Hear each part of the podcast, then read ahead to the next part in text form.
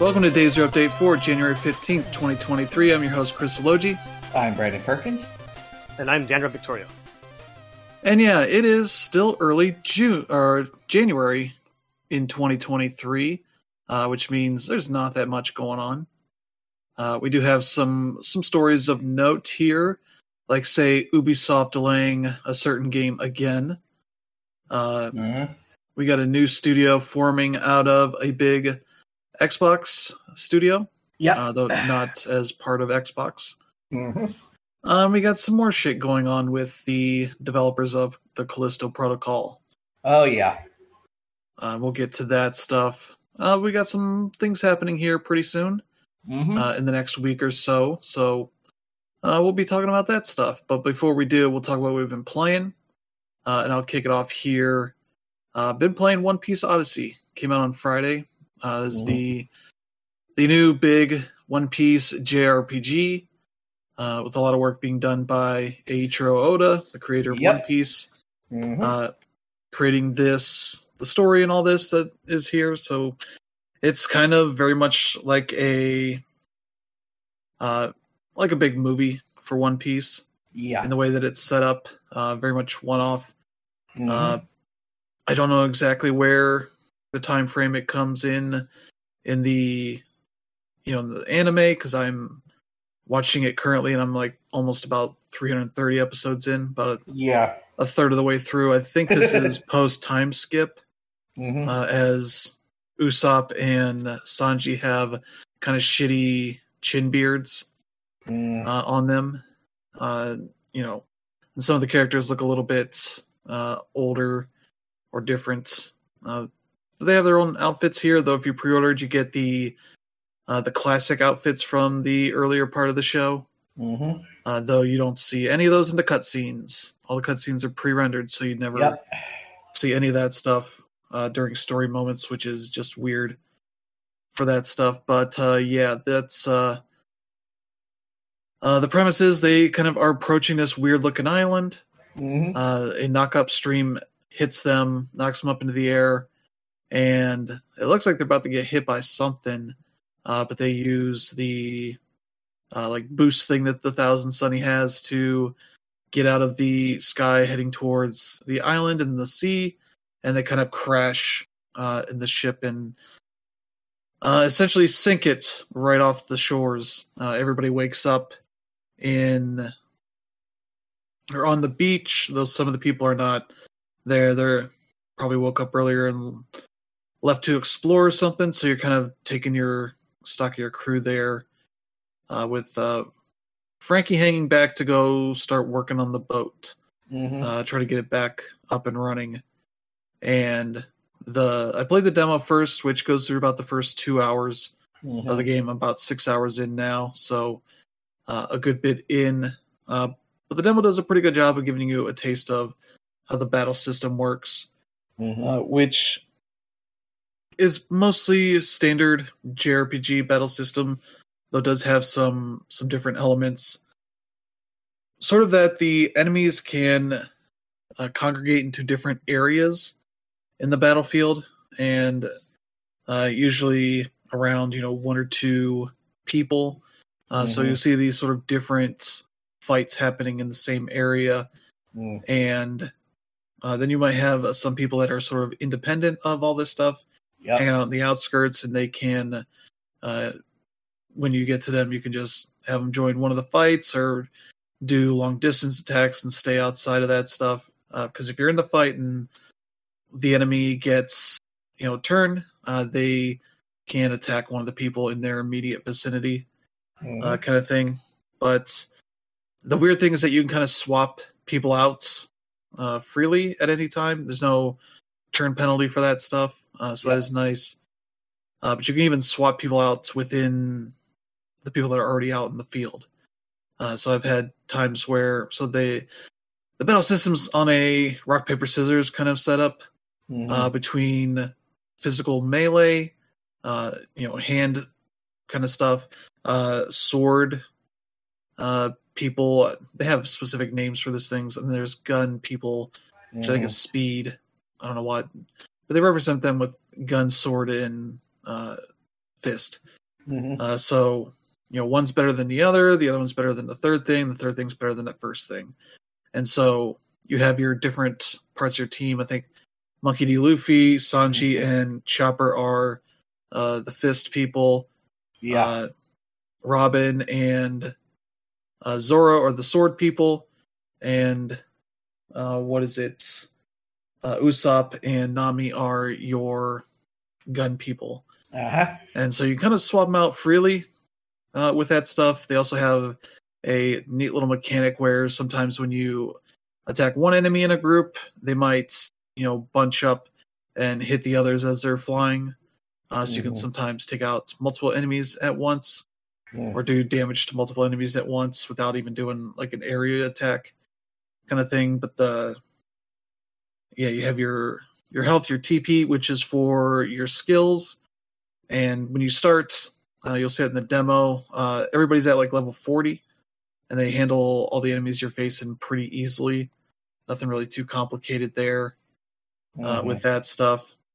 Uh, but uh, at certain point, you run into two people that are living on the island.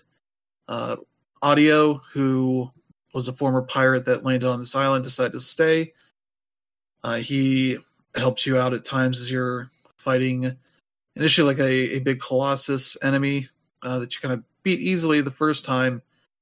Uh, but then uh, her his uh, buddy Lim, who is this girl that's been on the island, seems to be the the only person they've seen that I've seen so far that uh, has lived on this island their whole life. Mhm. Uh, she has this weird ability to steal uh, power from uh, the people uh, that she touches. And I don't Mm. think it's a a you know devil fruit thing. Uh, Mhm. it seems like it's just some other weird ability. Uh, she uses this on all the uh, you know the Straw Hat Pirates because she hates pirates. Mm. Uh, thinks they're mean and selfish. Uh, I guess the animals don't like her on the island except for a parrot that she befriended. Mhm. Uh, and then some pirates came to the island and killed them, uh, killed the pi- the parrot. And so Mhm. she hates all pirates from then on, uh, which is reasonable. Um, but yeah, she takes all your powers and they turn into cubes that get spread across the island. Mm. Uh, and so that also causes, a, and that's like out of their memories. So even though they lose these powers, they simply just don't know how to use them. Like Luffy Mhm. doesn't even know how to use any any sort of gum gum attacks or anything like that.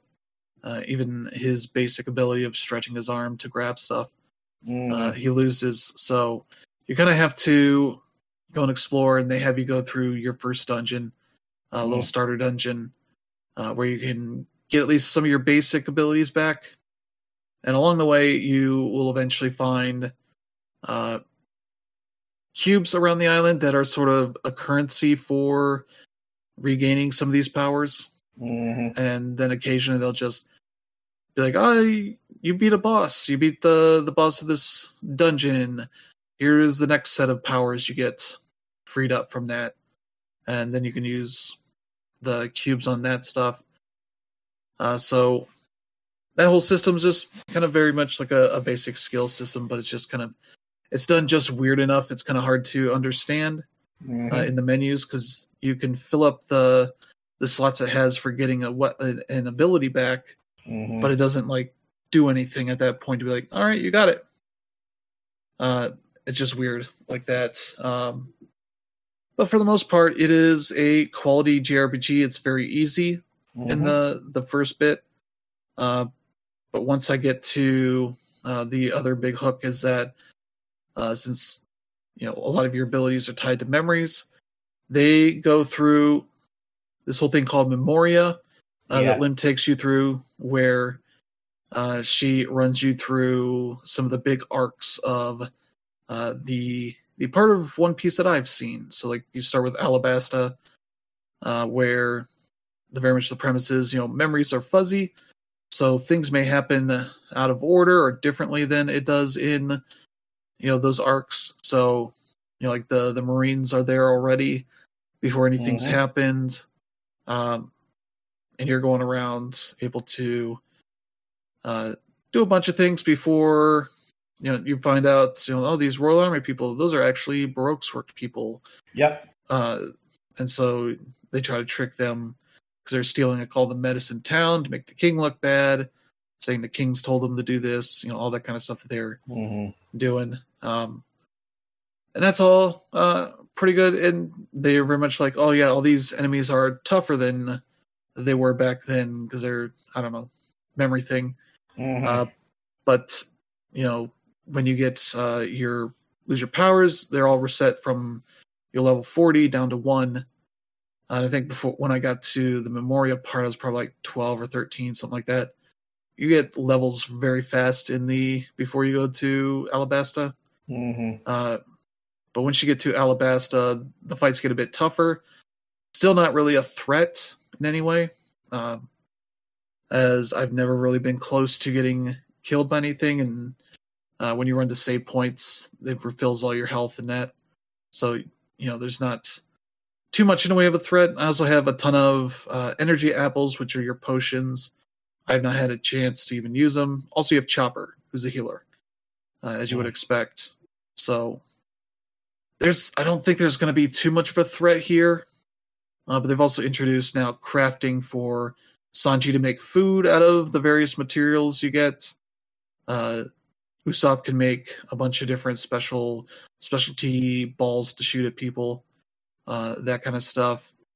Uh, they have a whole uh, party system as far or camp system uh, to go make a camp, uh, sort of like Dragon Quest Eleven had uh, where you can uh, gather together and do some of that stuff there, as well as change outfits and all that. Uh, but once you get out of that, you get like bonus XP for the next like ten fights.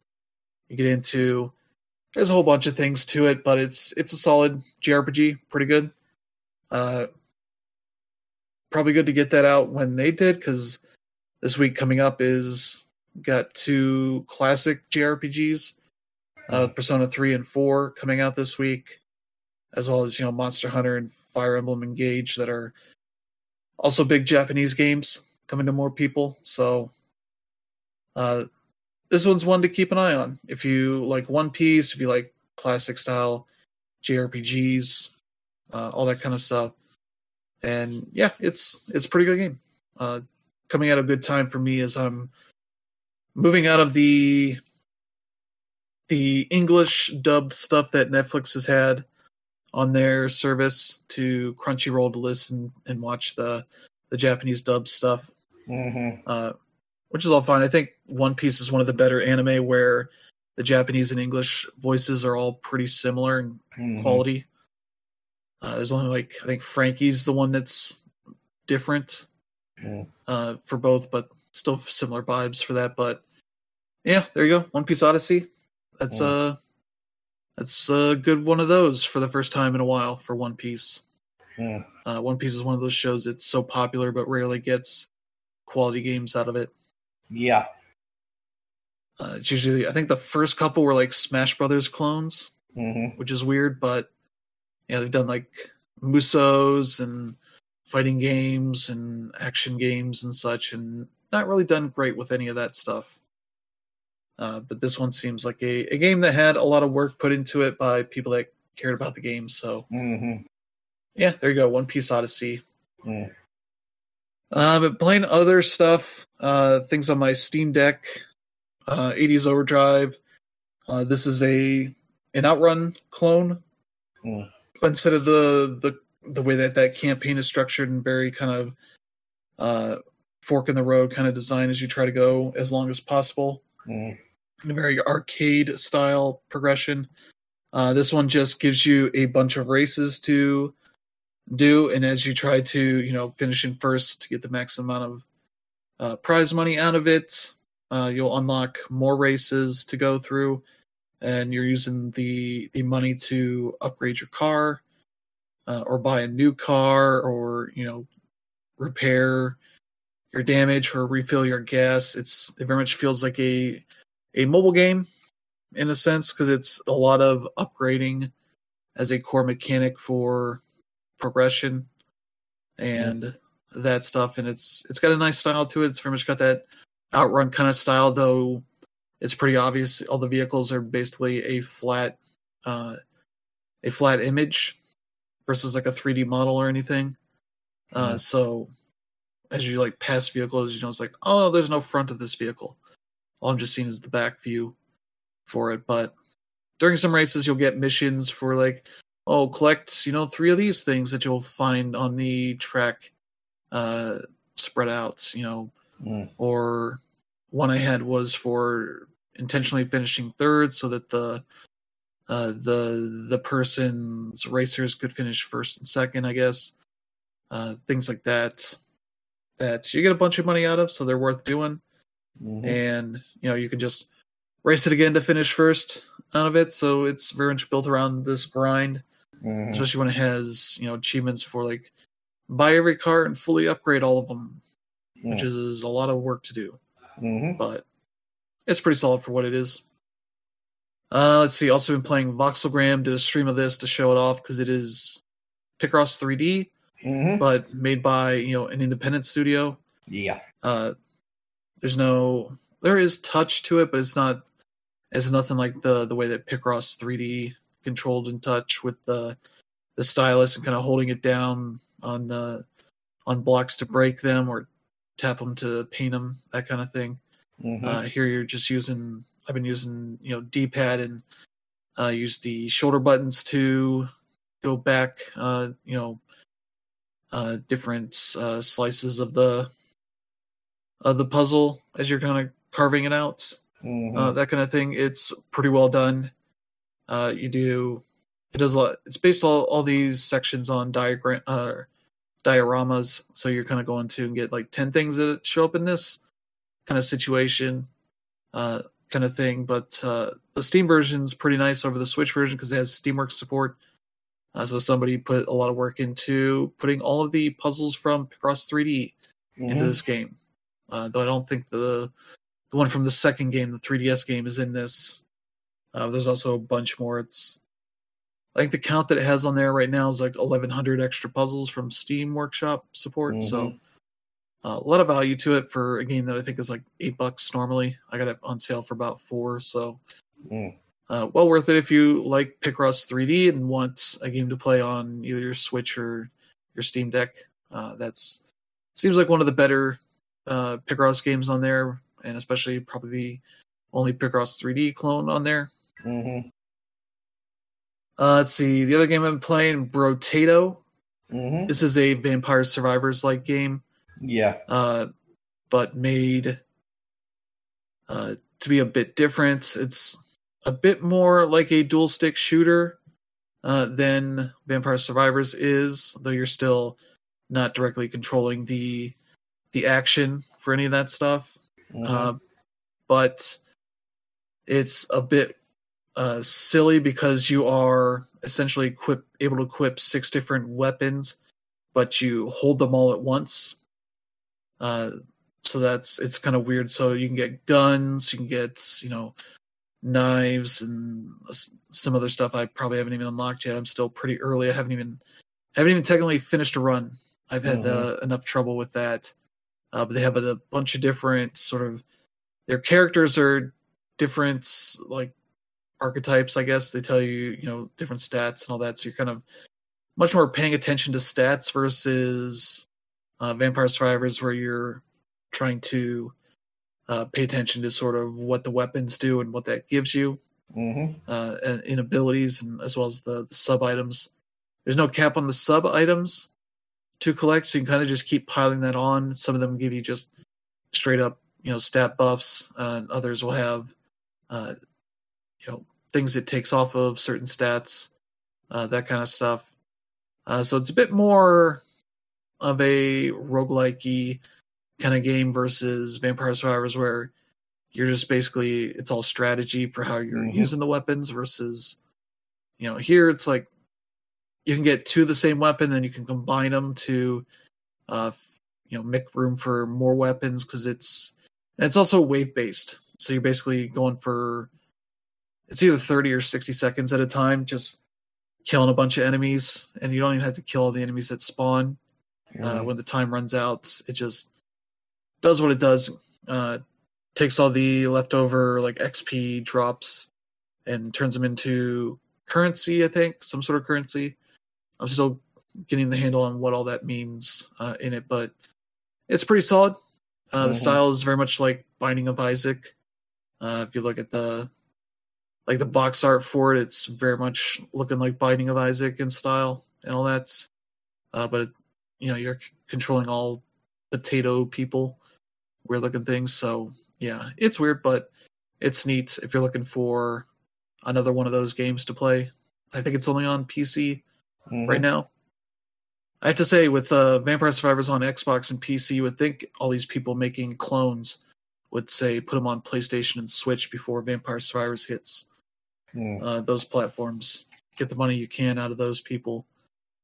Uh, but let's see. Also did a stream where I played a bunch of games on itch.io that were pretty recent Mhm. uh, things that have been getting some attention there. Uh, there's the professional, which is you know QWOP, uh, the well-known legendary sort of flash game where you're hitting, I think, QWOP on your keyboard to make different parts of your body move Mhm. as you're trying to get a uh, like sprinter to actually sprint and it, it just makes your body flop around all that kind of stuff this is Mhm. similar to that kind of idea except you are a burglar trying to break into this like museum to steal a diamond uh, uh, but you're not hitting buttons to make your body parts flop around you're using your mouse to grab onto you know the arms uh, and the legs in the different parts to make them move in certain ways Mhm. uh, to sort of more deliberately move to get through these obstacles.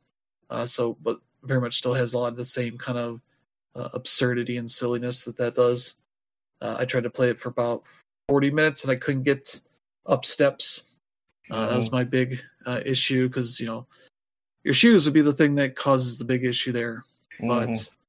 uh, managed to get through at least some some lasers, uh, which when they hit your guy, uh, since it's electricity, it kind of causes your limbs to kind of flail a bit into different positions, uh, Mm. so it can kind of mess up whatever form you have for that. Uh, but that's free on itch. Uh, worth checking out if you like silly games, that kind of stuff. Mhm. Uh, then I played Baba Files Taxes, the, the follow up to Baba Is You. Mentioned this last week. This was out on itch. It's free. Uh, it's pretty simple kind of game. Uh, Baba has taxes that are due in the morning and enlists you to help them. Uh, and so you're kind of filling out these forms. And the, the big part of the game is uh, you get to see Baba's signature and you have to recreate it with your you know mouse, drawing with the, the mouse Baba's name over and over again, trying to match uh, their uh, signature. And that's the thing. When you finish it, you get scored on how close you were each time. Mhm. So there's a high score there with like a finite limit to like 100 points each for however many times. Mhm. Uh, but then you're sort of reading what the taxes uh, pages are saying, and then you get to ones like all these weird, absurd questions, and you just pick whatever you think best uh, answers it Mhm. uh, that kind of stuff. Uh, and then one page is just all signatures, all that kind of stuff. It takes like ten minutes to beat. It's not. Mhm. It's nothing too challenging, but it's uh, it's a fun, silly thing for that. And then the other game I played is HoloCure, uh, which is another Vampire Survivors clone, Mhm. uh, but based on the property Hololive, uh, which I'm not 100 percent sure what that is. I think it's, I think it's like a an anime thing with like Hololive is a is a- AI VTuber kind of thing. Yeah, yeah. Hololive is basically a group of YouTubers. Yeah. yeah. This is a fan game made off of, based on that. It's free on itch, hmm uh, but it's Vampire Survivors, and it is very much Vampire Survivors. hmm Same, same exact concept and all that, except it's very anime style. hmm Uh, for all that, not too hard. You can play with the controller, all that kind of stuff. Uh, even the, uh, it even has a lot of the same abilities in it, weapons and such that you can collect. hmm Uh, but it does have an endless mode with leaderboards to that. So there's at least something that's a bit different than Vampire Survivors.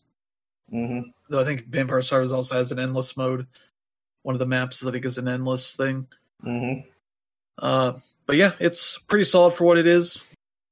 Uh, but yeah, some of the the pickups you can get the the one for expanding the the cone for pulling in uh, the the experience orbs is the exact same like blue sphere with a blue ring around it hmm kind of thing. So it's not even that original with a lot of what it's doing here. So, but you have different characters that are all probably the different characters from the from the Hololive thing. So hmm yeah, if you need a free one of those, don't want to pay for Vampire Survivors or whatever, there's one you can check out. So uh, that's been pretty much it for me. So how about you, Brandon?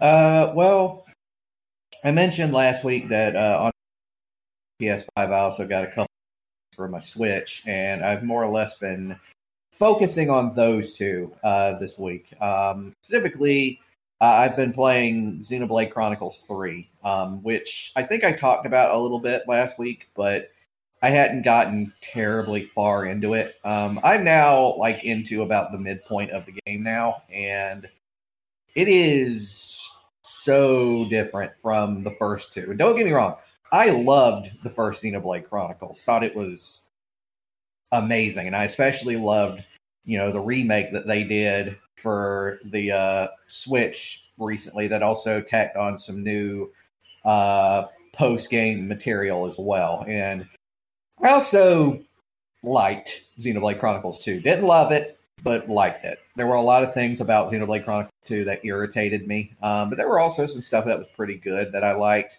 Um, Xenoblade Chronicles 3, as far as like, um, I guess, uh, as far as like uh, plot wise is concerned, essentially, and it, I mean, it shows it very much from like the cover art, is basically meant to be what is the result if the universes of Xenoblade Chronicles and Xenoblade Chronicles 2 ended up colliding with each other. And this is the result. Um, and you know that because on the very cover, um, on the cover, you can see one of the swords. I think it's the sword that was wielded by the Bionis, and the other one is one of the uh, one of the enormous like living dragon things that a lot of the a lot of the various land masses are located on in the Cloud Sea and Xenoblade 2. Um, but what was especially fascinating is they decided to take the story into a completely different direction that I was not expecting. Um, so basically, when the game starts, you're essentially there's this sort of forever war that's going on between these two sort of countries, for lack of a better term. One of is called Keves, and the other is called Agnus. And the people who are in Keves are made up of made up of all the various um, you know various uh, races and such that you could see in the original Xenoblade. So there's the regular humans, the Homs. Uh, they've also got the uh, the uh, Mechon, who are the sort of green and black, sort of vaguely um, mechanical looking individuals who lived on Ponus. You can also see the uh, people who have the wings, the small wings on their heads. Uh, they're also there. Um, and then the Agnus are people that you saw that are all the groups that you saw in the second one. So again, there's you know the cat like people, and then there's people who are like somewhat elemental like, and you know stuff like that. Um, and like even like their aesthetics are very much reminiscent of their individual uh, um, universes that they originally came from. And what's happening is these two groups are essentially locked in, a forever war. And the reason is because um, their technology and a lot of their livelihood depends on how much of the life force they can get from their opponents. So, like in the very beginning of the game, they show this rather long cinematic of a battle happening between the two. And what happens is, as the narrator explains, um, once you kill the opposition, their life force starts seeping out, and their technology, which is powered by these things called flame clocks, which are well, it's exactly what it sounds like. They're these large, like circular meters with like circular flames that act as like counters to how much energy they have. The more life force they're able to suck up, the more they're able to put into the flame clock. Um, and the thing is, all of these people are essentially pod people. They're grown uh, out of pods, and they only have like a lifespan of like ten years. Um, but then during one of these battles, uh, three members from each side come across this old guy who is actually aging, which is something they have never encountered before. And he's talking about, okay, so like you guys are going to have to go up against something. They're called Mobius. They're the real power behind everything. And they're basically manipulating this forever war for their own ends. And then it's like them sort of having to learn to trust each other because again, it's Agnus and Keves. They've been at each other's throats for time immemorial at this point.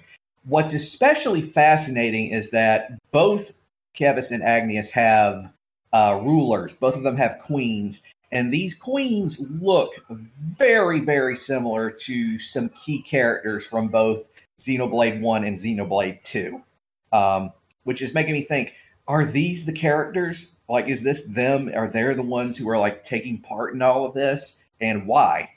And it's just it's it, it's probably the first Switch game I've encountered really where it's like this is the Switch game that has they are pushing the technology to its absolute limit. Like there are times in this game where I'm surprised the cartridge itself doesn't just explode because it's it's that good looking. Um, but uh, other than that, I'm also playing um, and not much to have, talk about there. I haven't really gotten much further in campaign for that one. Um, although one of the neat things about the campaign in Splatoon 3 is that as you go through it, you can find stuff that you can use to decorate the lobby when you go in to do the uh, the um, online stuff, which I've been doing a lot of, really enjoying. Um, yeah, that's what I've been playing. So, Dan what about you?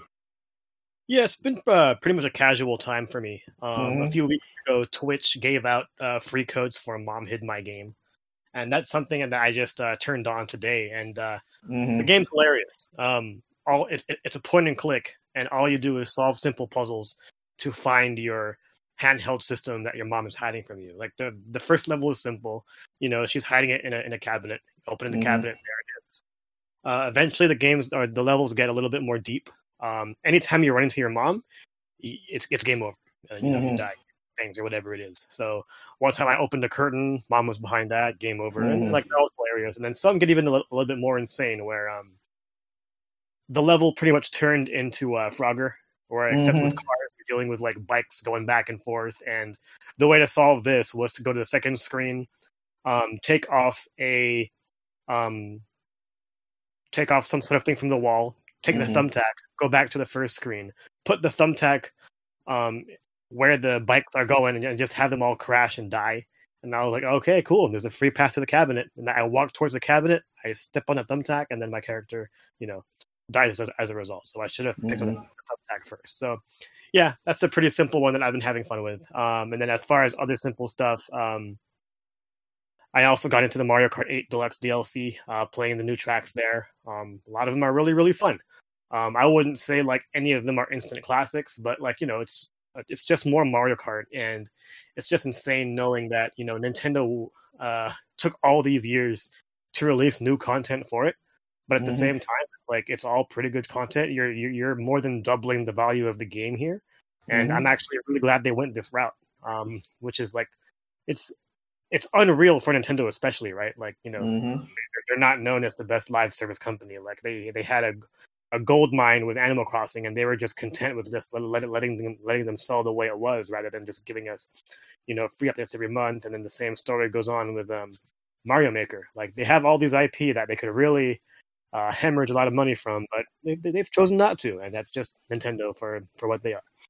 Um, I've also been uh, trudging around Xbox Game Pass, and I started High on Life, uh, mm-hmm. uh, first person shooter from uh, Squanch Games, Roy Roiland's folks. And uh, yeah, it's the, the the comedy is very Rick and Morty, which is a, a little bit more hit, uh, hit and miss for me. But uh, mm-hmm. enjoying it so far. I went through the first two worlds, and um, I don't I don't remember if this game was very long, so I don't know if I have like that much more to go. Um, but it's been enjoyable so far, and this is this is somebody that I'm I'm, I'm not particularly fond of first person shooters to begin with, but this one has some some solid uh, platforming, a la you know Metroid Prime, and it sort of like scratches that itch. You know, we, we don't know if we're we're gonna, we're gonna get one of those this year, but um, having fun with it so far. But I did take a little bit of a break from it um, because uh, the main thing that I did uh, while I've been gone was I finally upgraded my um, uh, PS5 in- internal storage.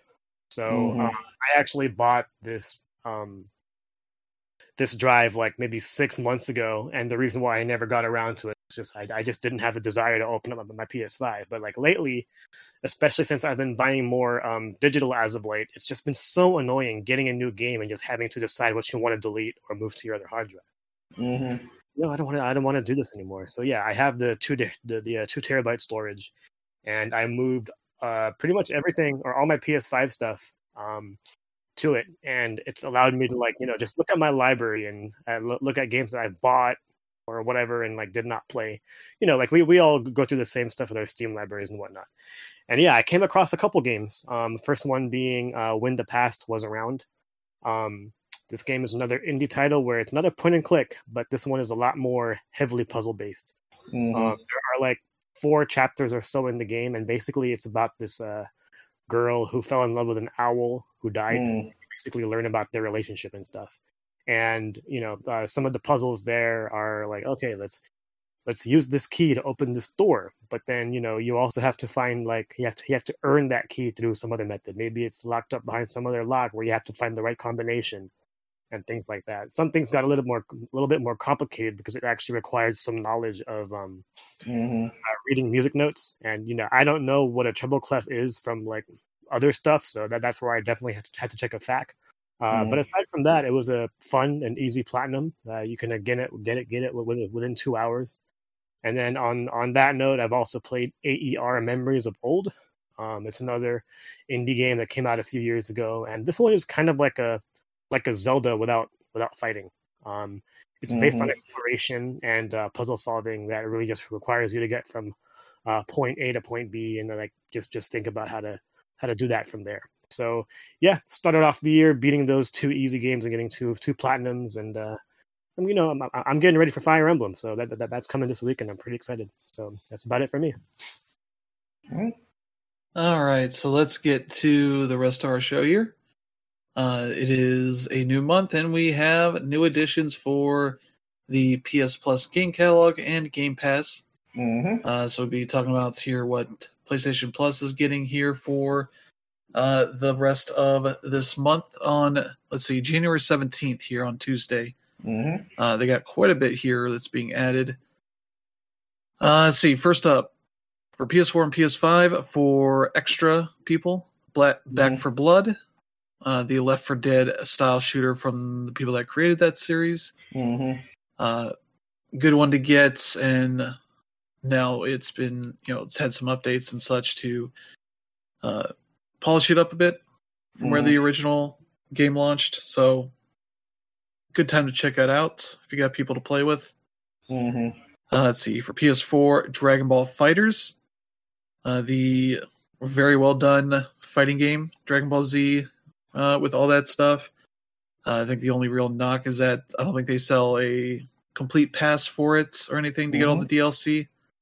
Uh, they might have a couple different passes for the different groups of characters, but they've had a lot of DLC since it launched. Mm-hmm. Uh, but if you like Dragon Ball Z, this seems like one of the best fighters they've made for the series. So Mm-hmm. there you go for that. Uh, for PS5, there's Devil May Cry 5 Special Edition. Mm-hmm. Uh, this is the newly enhanced version for the PS5. I think includes all the DLC as well. Mm-hmm. Uh, for that, they also say the PS4 version of Devil May Cry 5 will also be available. Uh, the base version for PS4. Mhm. So if you just have a PS4, you can check that out as well. mm-hmm. Uh, for the PS4, they're adding Life is Strange and Life is Strange Before the Storm. Uh, Mm. Two very good narrative adventure series. Mm-hmm. Uh, with Before the Storm being a prequel to that, showing uh, mm-hmm. how Chloe Price sort of became to be the person that she is in Life is Strange. Mm-hmm. Uh, very good ones if you've not played them yet. Also, pretty easy platinums or Mm-hmm. 100% trophies. I forget if it has a platinum or not, but those are worth checking out. Mm. Uh, there's Jet the Far Shore for PS4 and PS5. Mm-hmm. Uh, this is a neat little indie uh, action adventure kind of game uh, where you're controlling a ship, uh, going through and exploring these uh, planets, Mhm. uh, yeah, trying to uh, I'll explore, find what you're. It's kind of hard to game to describe because it's a bit. It's very unique for what it is. Uh, that kind of stuff. I need to get back to it. I, I started this, play a couple hours, and haven't gone back to it yet. But that's one to keep an eye on. Uh, there's Just Cause 4 Reloaded for the PS4, uh, which is the uh, the game Just Cause 4 with all the DLC, I believe. Mhm. Uh, for that, they are also they say Just Cause 4 will also be available alongside the download only Just Cause 4 Reloaded in streaming regions. Uh, so I guess you'll be able to get the base game as well. Uh, for that, that's a pretty decent uh, game. Uh, it's not as good as Just Cause 2 or 3 Mhm. because they changed up the progression and all that. So it's not just about uh, just going to different towns and such and blowing stuff up and taking over uh, the territory from uh, an evil dictator. Mhm. Uh, there's more stuff going on, and I've never gotten. I've played, tried to play it a few times, never gotten to the point where the the weather stuff happens. So I haven't even seen that part of the game. Uh, it's always kind of thrown me off before that. Uh, let's see. Also for PS4, Omno. Uh, this is a an indie adventure game, exploration game. Uh, Mhm. one I've heard good things about. Uh, I'll probably check it out uh, when this is put out. Mhm. Uh, also for PS4, this Erica. Uh, this is a really cool FMV uh, adventure game Mhm. uh, where you have your branching choices and all that kind of stuff you're making. And it takes like two hours to get through, so it's a pretty good uh, kind of movie uh, length uh, run Mhm. through the game. And then you can, you know, play it again, try different choices, see what endings you get. Uh, there are multiple endings, all that kind of stuff. Uh, the only thing is a little spooky, a little gory at times, but nothing too bad Mhm. uh, for that. So that's the lineup for extra. Uh, Mhm. for premium, they have three new games coming to the uh, PS Plus, uh, three PS1 games. Mhm. Uh, they're Syphon Filter 3, capping off that trilogy of uh, that. Uh, they also got Hot Shots Golf 2, uh, the great follow up to the original Hot Shots Golf. Uh, that's a better game in every way there. Uh, and then the last one is a weird choice Star Wars Demolition. Mhm. Uh, that is a Star Wars car combat game, basically. Uh, that is a weird choice for this uh, for a Star Wars game here. Hmm. Uh, I don't know if there's any great Star Wars games on the PS1, but I guess this is probably as good as you're going to get, unless you're going to just put weird stuff on there like Masters of Teras Kasi, a terrible 3D fighting game, but at least uh, weird in its own right. Mhm. Uh, what else? I think there were some that were based on the uh, probably the Phantom Menace. There was probably one on that. Um, Mhm. Probably a couple other games, but yeah, that's uh that's your PS Plus extra and premium lineup for this month, and some some really good stuff there.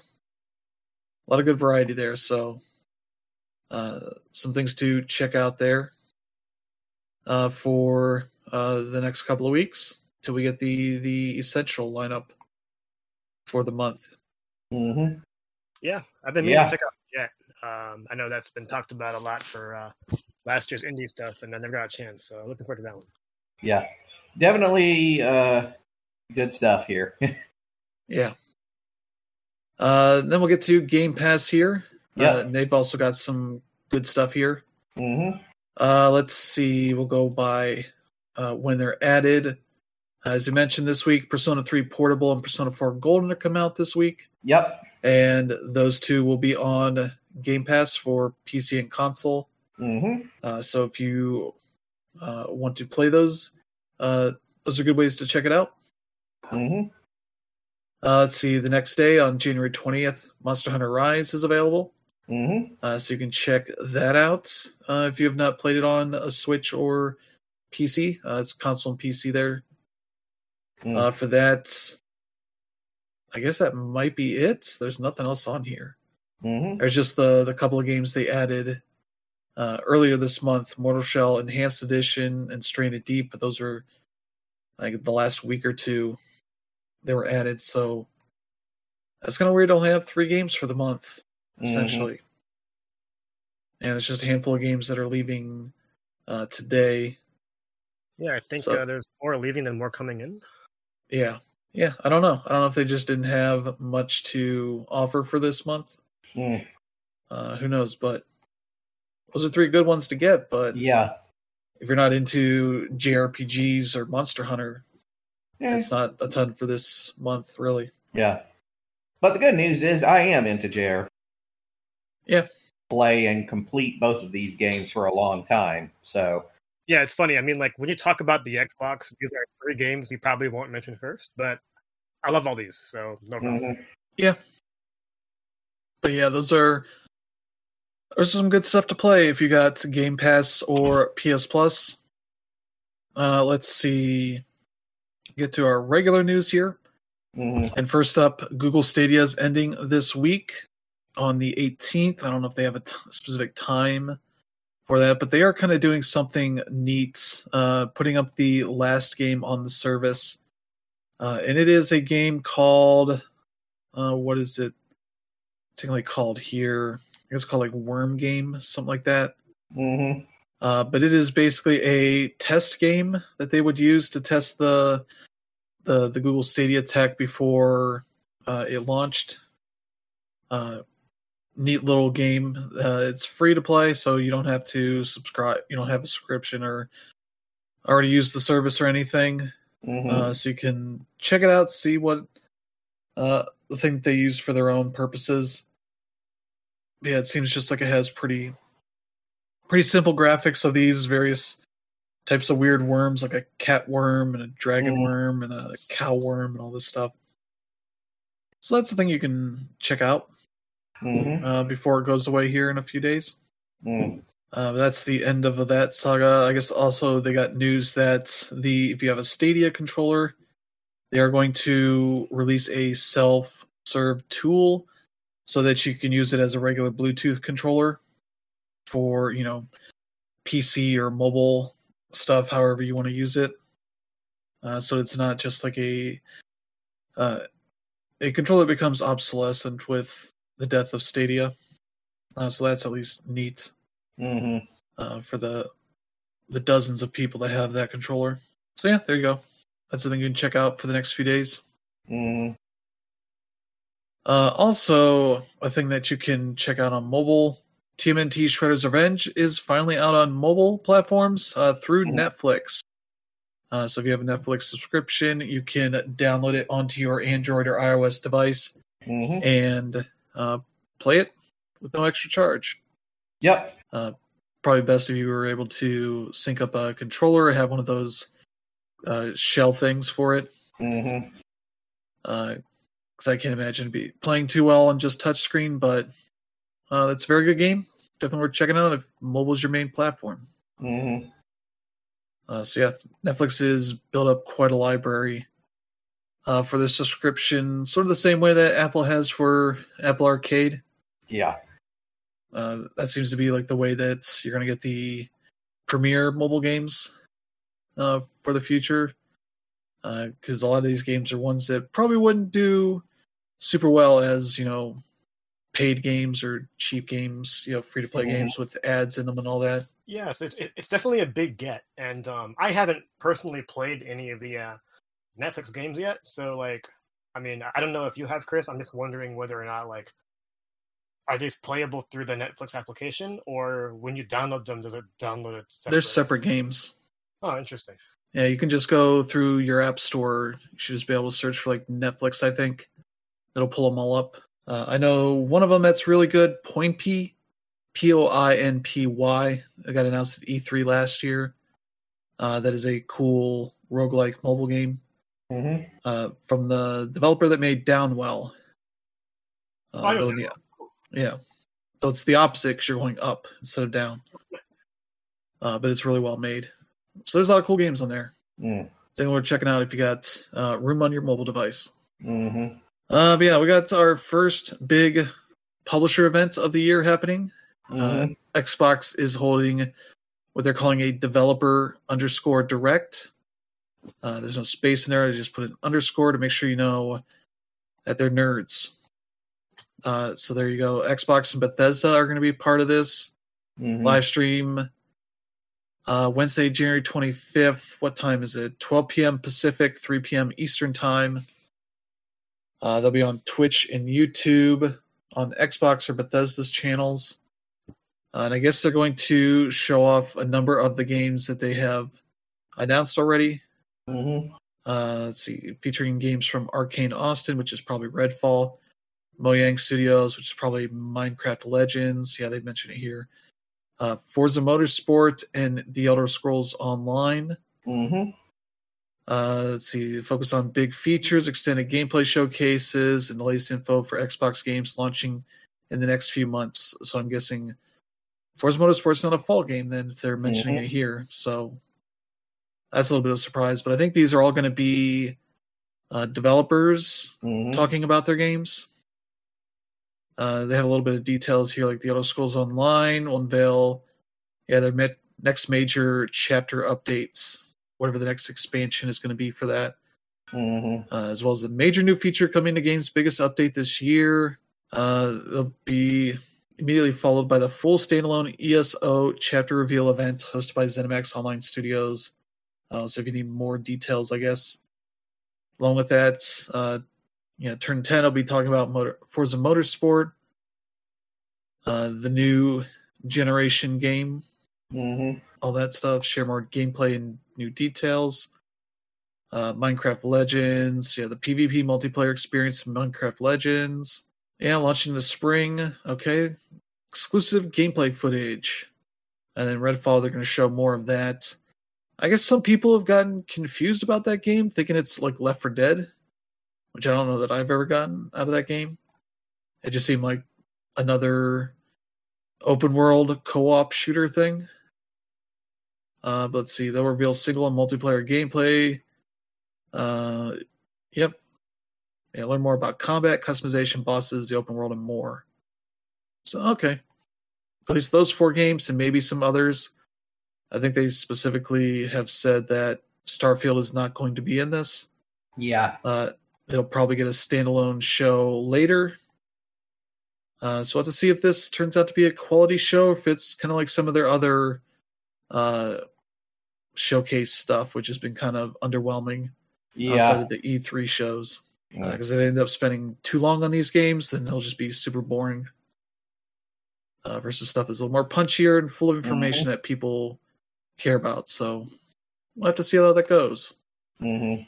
But yeah, that'll be next Wednesday. Mhm. So we'll have to see how that how that turns out. Mhm. Uh, let's see. Also happening next, or no, this isn't next week. This is the week after that, the thirtieth, January thirtieth. Back firewall underscore. It's all one word. Back firewall underscore on the end. Uh, that is a new game coming out for PlayStation, Xbox, PC uh, later this year on Switch. Uh, it seems like a what they describe a first-person tragic comic adventure set inside of a smartphone. Uh, you are the update assistant, solving wacky puzzles to counter the update and save the previous operating system from deletion. So you're trying to solve puzzles and uh, do things to help save the previous OS from being overwritten and deleted uh, by the new OS update. Uh, seems like a neat uh, idea for a game. Um, Mhm. Probably more portal-like kind of stuff. I don't know the the little bit I've seen here, uh, but with a little more computer humor in there. Uh, so that could be neat. It says, let's see, it'll have cheat codes to manipulate the environment. Uh, various kind of app characters. Uh, you know, characters is based on photos and a social media character. Uh, a bunch of that kind of stuff. So that could be neat or go bad. I don't know. Depends on how well it's written.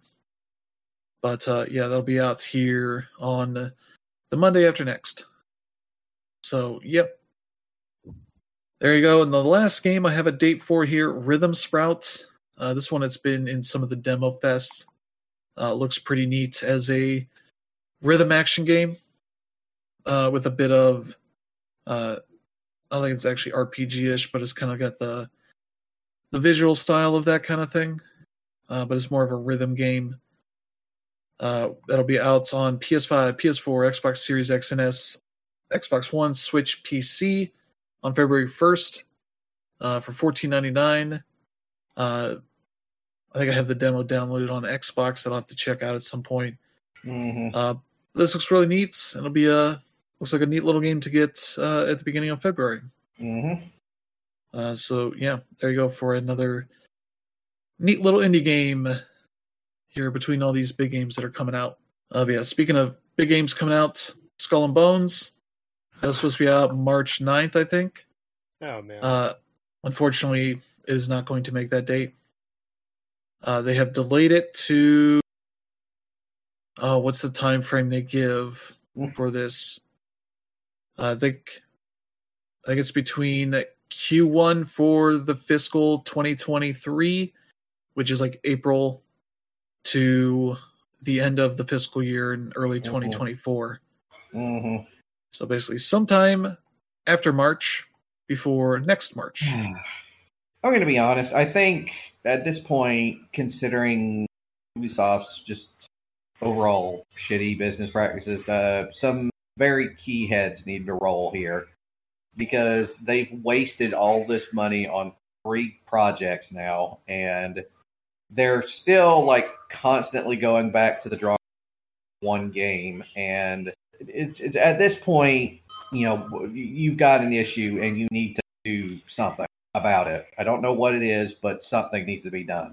Yeah, Yeah. I mean, like on that note, while you know, while we talk about people that should lose their jobs, uh, it's been a while since I've heard Ubisoft laying off anybody. So like Mhm. that's good news. And the thing about this industry is, if you make a failure, normally that means your job is gone too. So I guess the silver lining of this is that as much as they continue to delay, delay this game, then that means there's some job security there for that team. That being said, you know, you got to figure out something. Yeah. Uh, but I think they also know that putting it out in a bad state is even worse than just delaying it until it's at least Absolutely. decent enough Mhm. uh, for them. So, along with this news, they also announced that they canceled three games that had, they had not announced yet, Yep. uh, which I had to look up uh, here in our show notes. The last July, they canceled a handful of other games uh, that were announced or unannounced, like two were VR games that they had canceled because they uh, were not coming along. I think one of them was Splinter Splinter Cell VR game Mhm. that unless you paid attention to I think it was probably a Quest exclusive thing Mhm. uh, that got delayed. Uh, but yeah, they they cite here uh, major challenges as the industry continues to shift towards mega brands and long lasting titles that can reach players across the globe, across platforms and business models.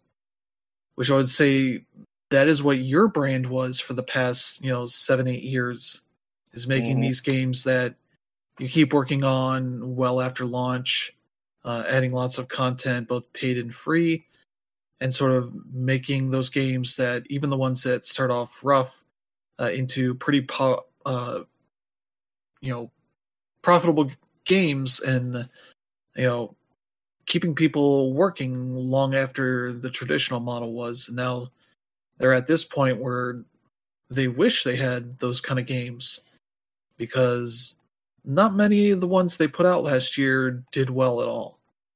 Uh, I believe uh, both the Mario and Rabbids game and the Just Dance game both underperformed. Uh, so those two should have been their most solid games because Just Dance does well every year. Mhm. Uh, though maybe they're starting to reach the limit of what people need out of those games Mhm. as they probably should put out a free to play version of you know one of those that then has access to their you know their subscription catalog of songs uh, because you know if you get one that uh, can do that why do you need the new game Mhm.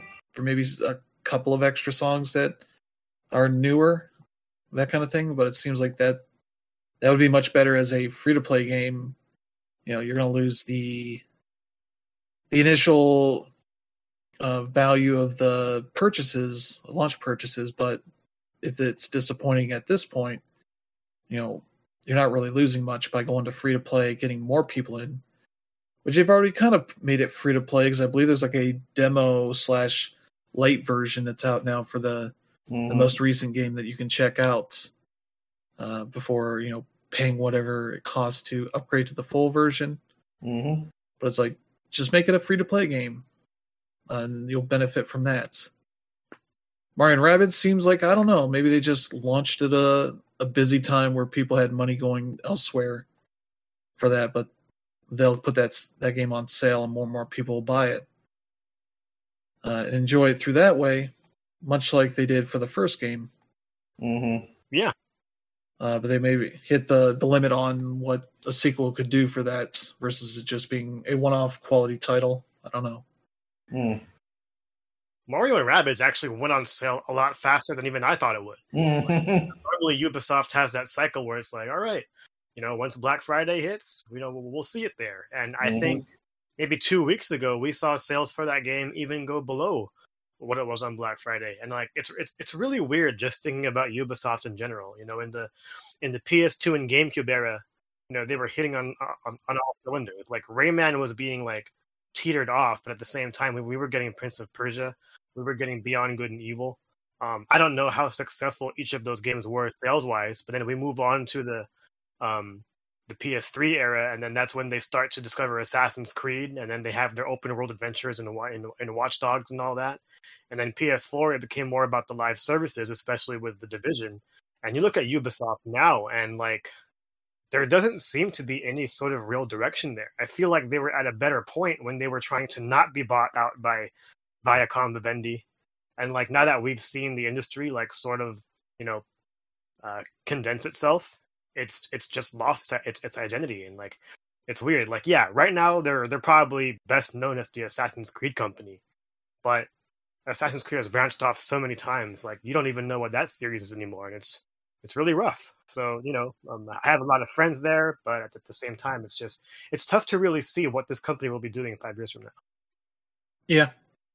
Yeah, and Assassin's Creed is also in a bad place because they've acknowledged like making Origins, Odyssey, and Valhalla these huge, giant open worlds that are uh, almost overwhelmingly huge uh, has kind of tainted the brand a bit because Mhm. you know people don't want endless games in an open world setting, at least to the with the Assassin's Creed way Mhm. uh, GTA, they're fine with the the GTA Online stuff, but even then, you know, that's not nearly as big of a city as what you get in Assassin's Creed Mhm. Yeah, I uh, with like, any of that. you compare what they're doing over to Rockstar, which isn't that much different. But the thing is, Grand Theft Auto has kept them up for over a decade, whereas Ubisoft continues to make these games and make these games. And you know, I can't think of a gamer that only buys Assassin's Creed. Like, yeah, they can they can totally be into the series a lot like the way Nintendo is with their IP. But when you just keep making these games that just don't end, it, it, has to stop somewhere. Like, I mean, going back to my previous example about what Nintendo does with their live services, there aren't very many people that play Animal Crossing every single one every day. So it's hard. You can only give them so much time. Yeah. And that's why they're making Assassin's Creed Mirage, which is a smaller game, uh, a little bit more like the the classic. Assassin's Creed experiences. I, I, I actually believe like that's the right step, but at the same time, it's like Ubisoft also has all these other IP, and you Yeah. know we, we we talk crap about like Sony, Capcom, Nintendo having all these dormant franchises, but Ubisoft is right there. Yeah, and they've been kind of farting around with a bunch of them. You know, Far Cry Mhm. has kind of reached the limit of what, you know, remaking Far Cry 3 over and over again gets you with Far Cry 6. Like that game's good and all, but it's also just another one of those. Uh, the Tom Clancy stuff is in a weird place where they've tried uh, at least two times to make a Ghost Recon or a Tom Clancy battle royale that failed Mhm. uh, as well as all their other live titles that tend to not do well. You know, there's Hyperscape, a battle royale that was like big for like a week and then fell off after that. Uh, after you know conveniently the the streamers that were paid to stream it stopped having to pay having to having to stream it. Mm-hmm. You know, the game just fell off. There's the roller champions that got pretty quickly rumors about you know the support for that being canceled uh, and it being you know sunset at some points and that game's probably doing all right but it's probably not in a way that they were hoping for Mm-hmm. for that kind of stuff and you know they have some of their vr ventures falling apart uh, they have you know ghost recon badlands that didn't do so well and so like what they haven't made a new one of those in a while uh, i'm trying to think what other things you know they're not going to make a rayman anytime soon though they probably should Yeah. because that would be something that's simpler. You know, they had the the Prince of Persia's Sands of Time remake that who knows when that's going to be done. That's also been delayed for an obscene amount of time for a game that was supposed to be out last February Mm-hmm. because that game was apparently in such a bad place that you know it's not even coming out a year later after that as they've had to like reboot it or whatever. Mm.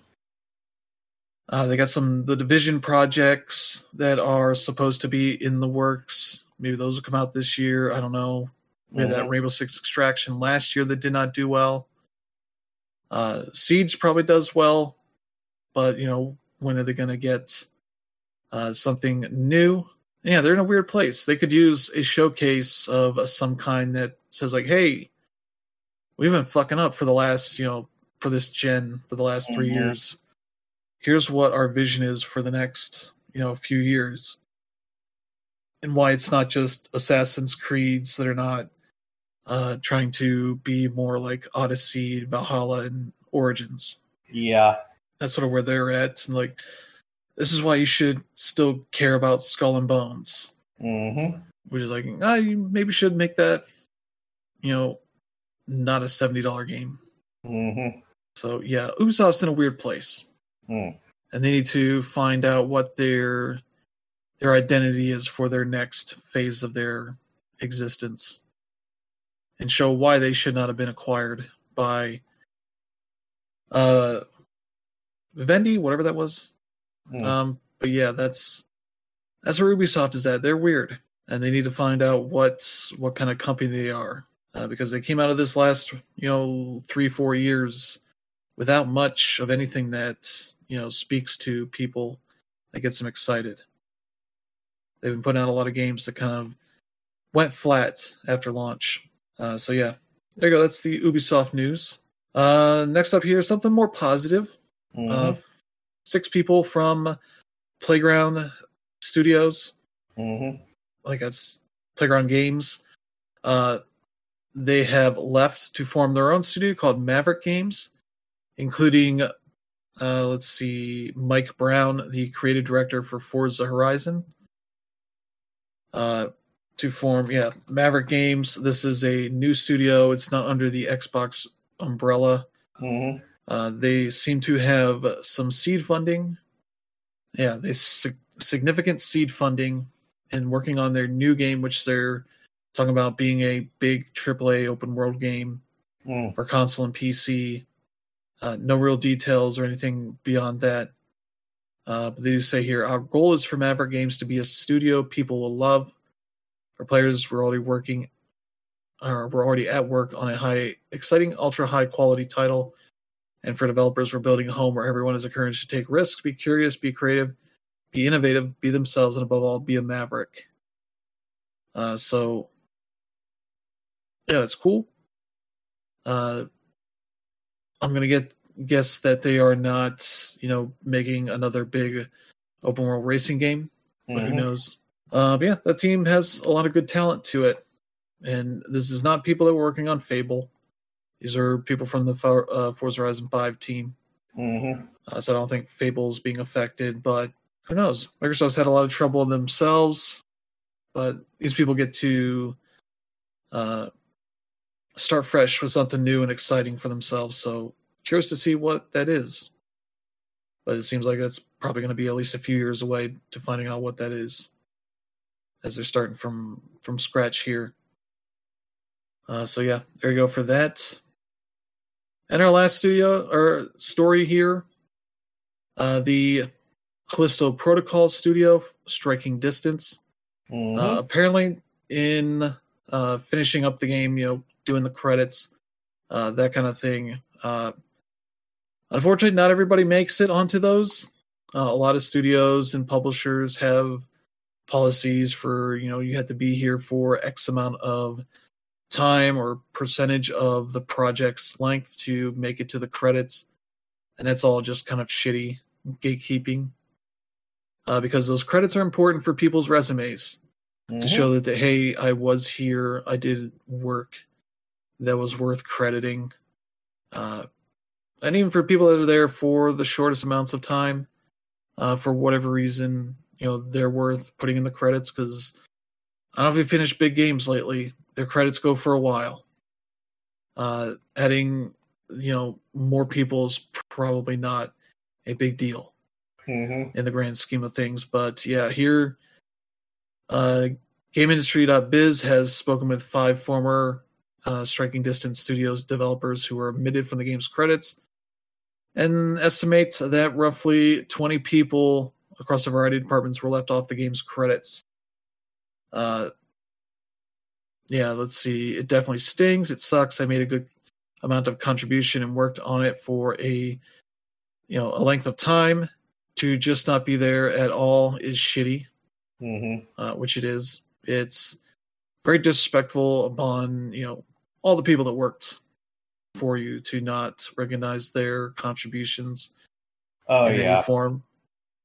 Because you know what they will uh, add to those credits? Like here are the babies born during the project. Mhm. Here are the dogs that people wanted to get credited. You know, cats and all that. It's like those people didn't do shit for that game. But we can't Mhm. include these people that were only here for, you know, half of the project or a third of it. You know, those people aren't worth putting on there. Yeah. Uh, that kind of stuff. Uh, yeah, it's a it's a shitty practice, one that should be done away with. Mhm. You know, I can understand not including somebody who was there for a week or whatever, had to leave for whatever reason. Mhm. Uh, but you know, the people are there for enough time that you know their work affected any part of the game Mm. uh, deserve to be there.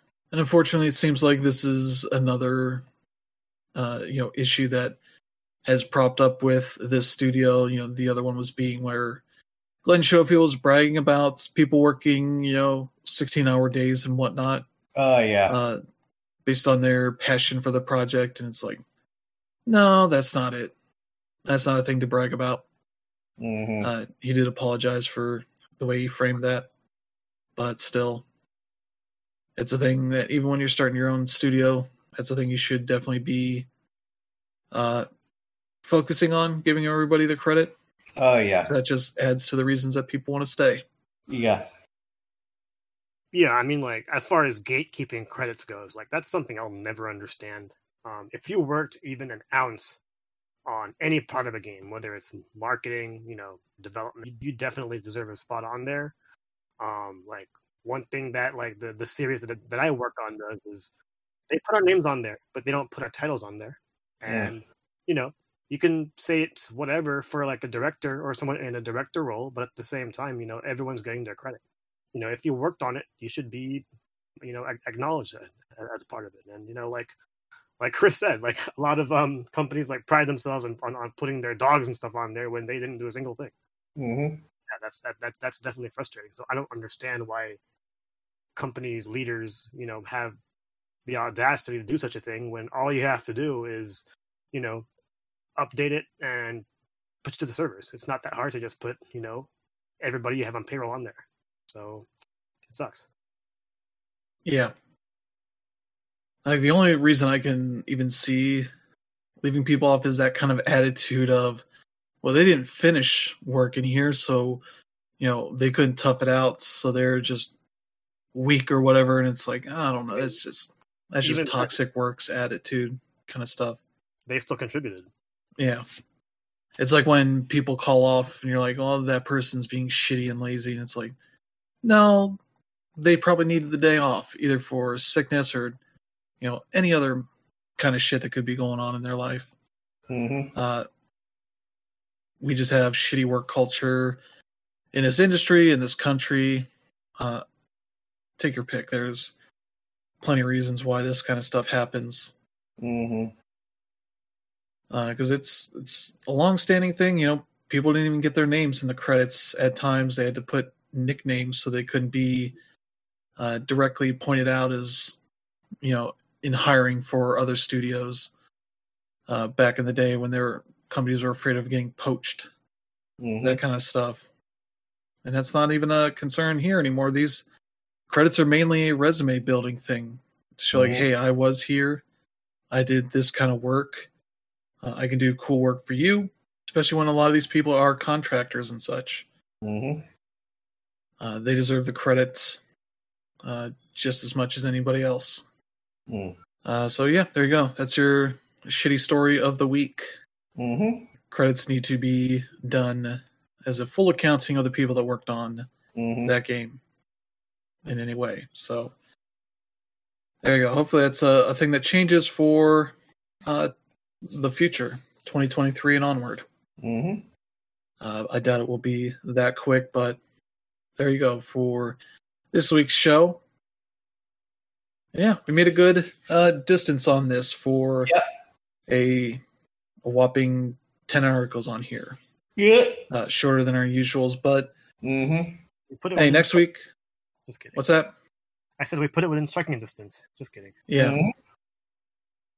Uh, but yeah, this is going to be uh, probably not as much of an issue next week as we'll have Persona and Monster Hunter to talk about. I will probably finally start the copy of Monster Hunter Rise I have had on Steam for the past year. Mm-hmm. I never started. I got that for half off, and I was like, "That's a good price." Mm. Proceeded to not play. That's a good use of my money. It's all good. Yeah. So there you go. Uh, we got games coming out next week. We'll talk about. Hopefully, some more stuff happens. I think it will. Uh, but yeah, we'll see you all next week. Thank you for tuning in. If you Mhm. enjoy the show, feel free to let friends and family know they should check it out and select strangers that will uh, be nice to you. So Mhm. thank you to Brandon and Dammer for joining this week. Always. Uh, yeah, we will see you all next week. Have a good one.